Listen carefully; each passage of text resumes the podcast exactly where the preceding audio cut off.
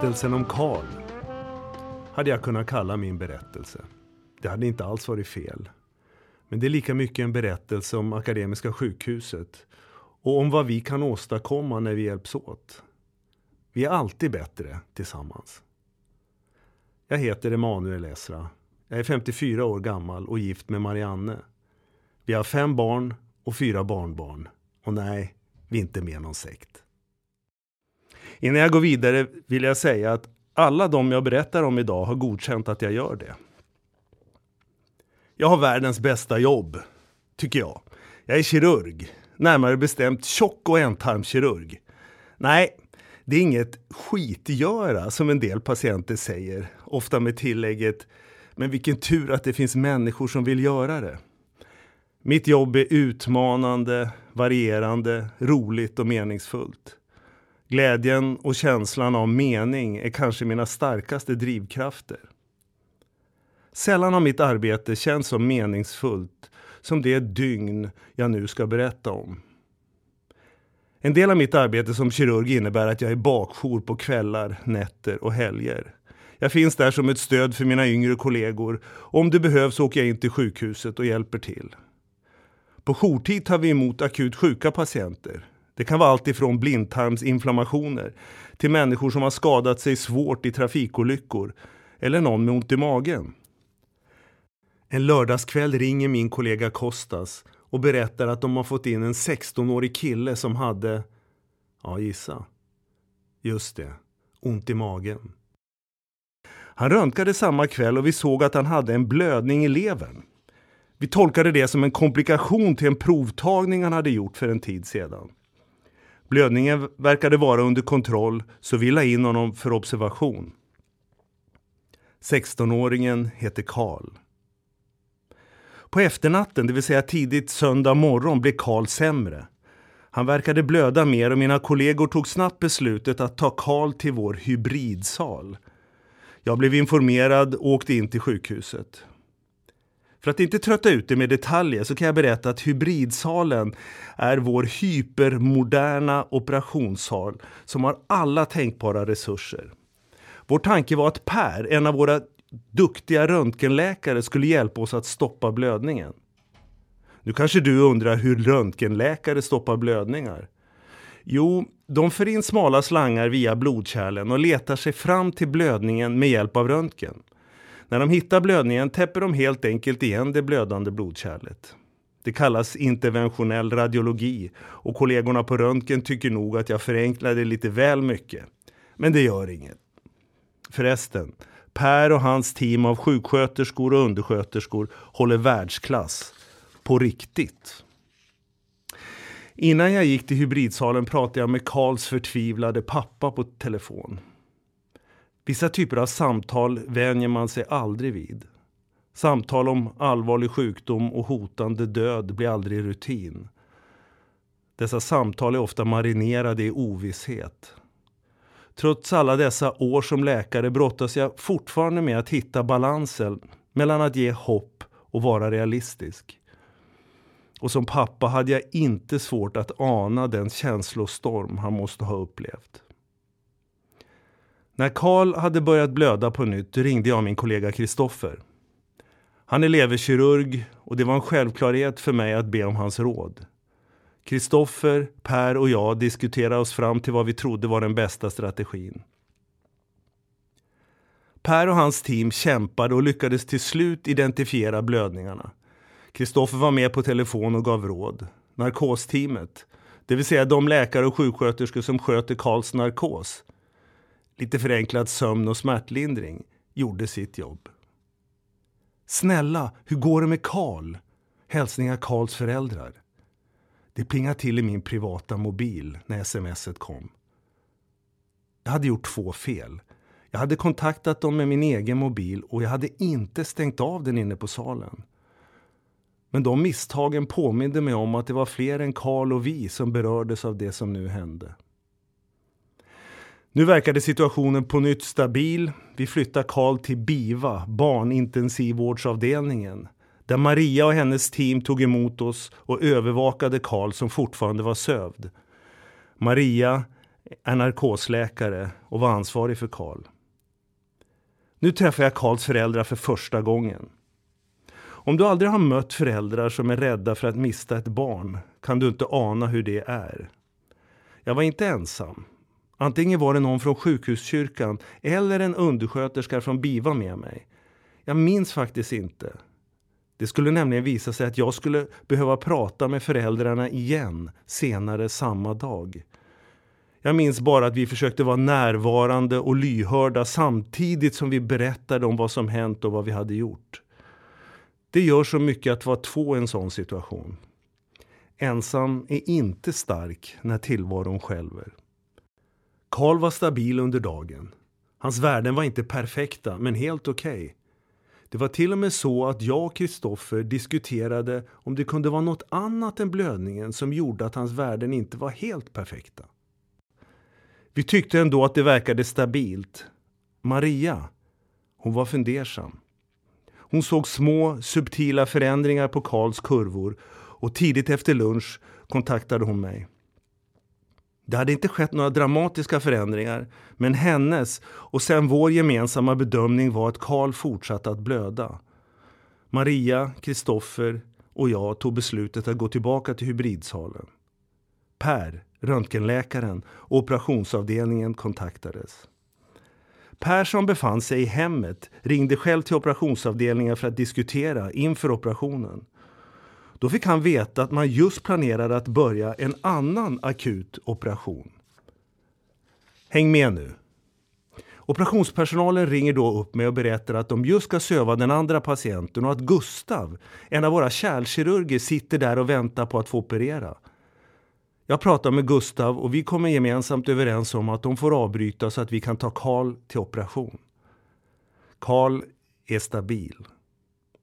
Planen är nu att vi ska ta Karl till hybridsalen där Per och teamet ska försöka stoppa blödningen på nytt. Kristoffer och jag kommer överens om att Kristoffer ska komma in när Per har börjat. Karl är stabil. Personalen som vårdar Karl har inte fått besked om att det är superbråttom men att de ska transportera honom till operation. Han var ju stabil. Ändå väljer de att skynda sig.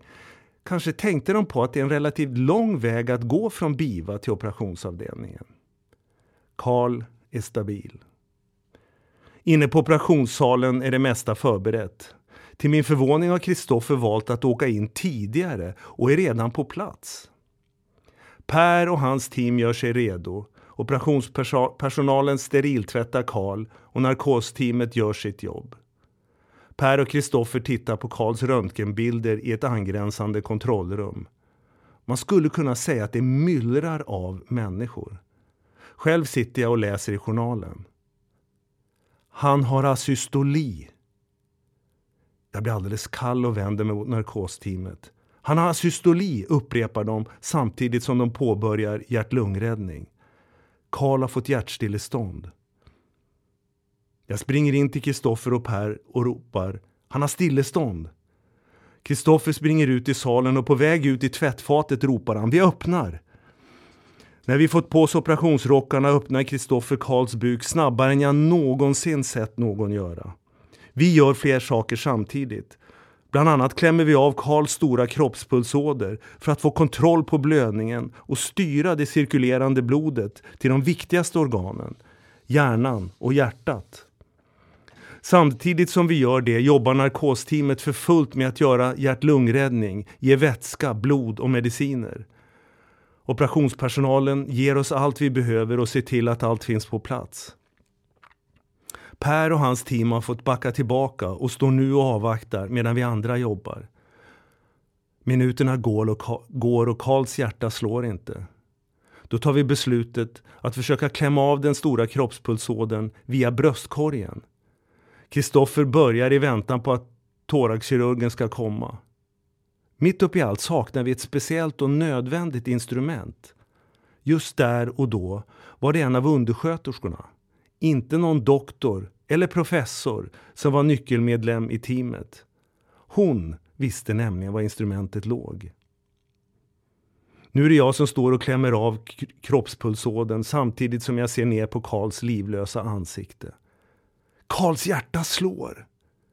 Samtidigt som jag känner den starka pulsen mellan mina fingrar ser vi på monitorerna att hjärtat har börjat slå.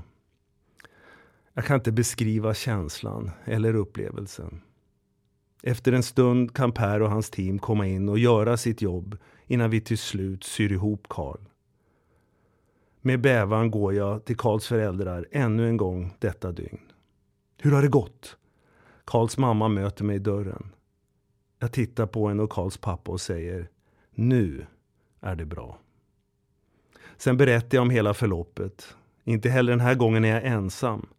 Jag berättar att Karl fick sitt hjärtstillestånd i den enda lokal där han hade en chans att överleva med exakt rätt människor och kompetenser omkring sig. Hade det hänt på BIVA, i hissen eller i korridoren hade Karl sannolikt inte varit med oss idag. Vilken tur, kanske du tänker.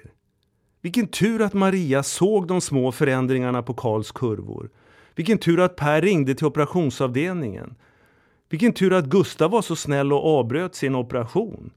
Vilken tur att BIVA-personalen skyndade sig. Vilken tur att Kristoffer åkte in tidigare än planerat. Vilken tur! Jag tror inte på tur. Och jag ska villigt erkänna att jag bad till Gud när Karls hjärta inte slog. Jag tror däremot detta händer när kompetenta och fokuserade medarbetare på Akademiska sjukhuset jobbar mot ett gemensamt mål. Ingen enskild individ hade klarat av detta på egen hand. Ingen enskild klinik, inget enskilt team, ingen enskild profession. Vi räddade livet på Karl tillsammans. När det var som mest kritiskt med Karl var det som att detta myller av människor blev en enda organism som arbetade i perfekt harmoni. Det var som om vi alla dansade i takt, lyhörda för varandra och med ett gemensamt och tydligt mål. Karl ska överleva. Ingen tog upp någon mobil, ingen pratade skit om någon annan. Alla respekterade varandra och alla förstod att alla behövdes för att det här skulle gå vägen. Alla lämnade plats åt den som behövdes mest just i den stunden.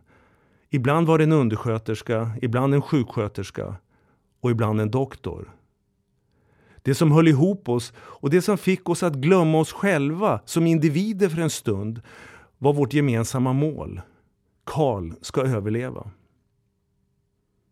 Sen följde en tid av ovisshet. Hade Karl tagit skada? Jag såg Karl sövd på Biva vid fler, flera tillfällen efteråt.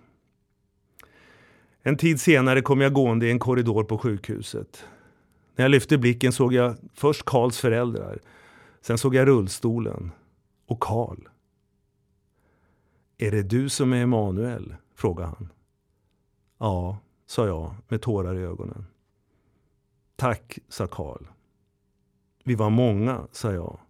Men varsågod, glädjen är min. Jag sa att det första dygnet med Karl var meningsfullt. Nu, med facit i hand och med Karls pigga och levande ögon framför mig, är jag mest glad. Inte minst för hans härliga humor. Jag är så glad och så tacksam över att Karl lever och över att hans föräldrar har kvar sin älskade son. Jag är också glad, tacksam och stolt över alla mina medarbetare på Akademiska sjukhuset. Stolt och glad över att få vara med och bidra till att Karl och alla andra patienter får en fantastisk vård. Och idag, mer än någonsin, vet jag att när vi har samma mål är vi alltid bättre tillsammans. Glad sommar önskar jag dig som har lyssnat. PS. Karl tränar på för fullt och rullstolen är snart ett minne blott.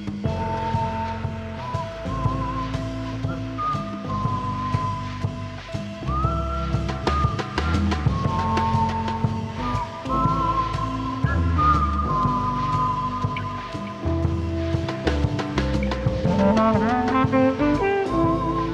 you.